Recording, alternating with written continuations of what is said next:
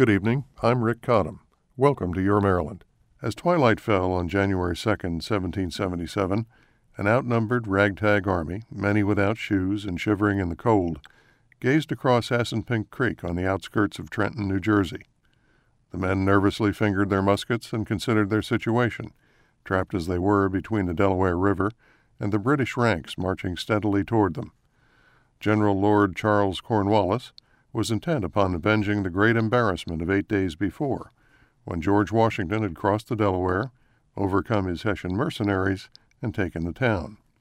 One of those men standing silently behind a cannon aimed across Assunpink Creek was a painter from Maryland named Charles Peale, now a lieutenant in the Philadelphia militia.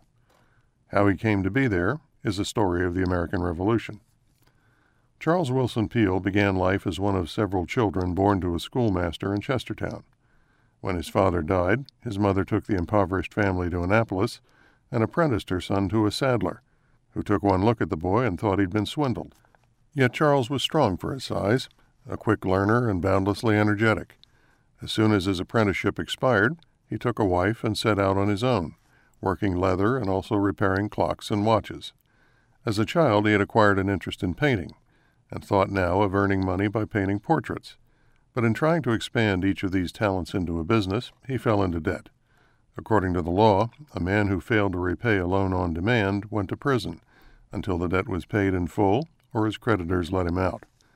Like many another man in his position, young Peale naturally sympathized with the growing movement to make the government more democratic, and he took an active part in it, marching and organizing and painting signs. That didn't please the wealthy men who had lent him money, and who decided to squelch him by suddenly demanding payment. Charles fled with his family to Queen Anne's County, but when the sheriff followed him there, he packed his painting supplies in a box one morning, mounted a horse named Gimlet, and galloped off to Virginia. His brother in law, a ship captain, took him to Boston, where he sought out John Singleton Copley, Boston's greatest artist.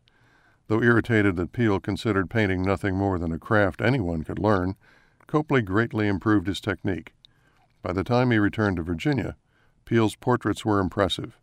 A group of wealthy Annapolitans, led by Charles Carroll the barrister, decided Maryland could use a good artist. They called off his creditors and raised the money to send this talented young man to London to study. Reluctantly, he went, abandoning his wife and children to work with the great Benjamin West. After two years, he returned to Annapolis and got out of debt by painting the portraits of the wealthy. One subject was the owner of Mount Vernon, in Virginia, a towering 40 year old colonel named Washington, who slowly took a liking to him. When he had paid all his debts, Charles Peale bid farewell to the hard memory of Annapolis and his brush with debtor's prison and moved north. And so it came to be that the young portrait painter from Maryland stood with his company of Philadelphia militia and drove the British back from Assunpink Creek. The next day he was with them at the Battle of Princeton.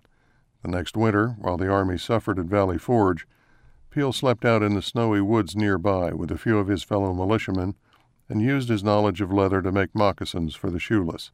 To support his family, he painted miniatures, not of wealthy planters and merchants, but of the men of Valley Forge George Washington, Nathanael Greene, Alexander Hamilton, Baron von Steuben, Henry Knox, Mad Anthony Wayne, Lafayette. With his quick brush and keen eye, the young apprentice from Annapolis who had been hounded out of Maryland for falling into debt, became the next thing to a photographer of the American Revolution, leaving us on his canvases the determined faces of American independence.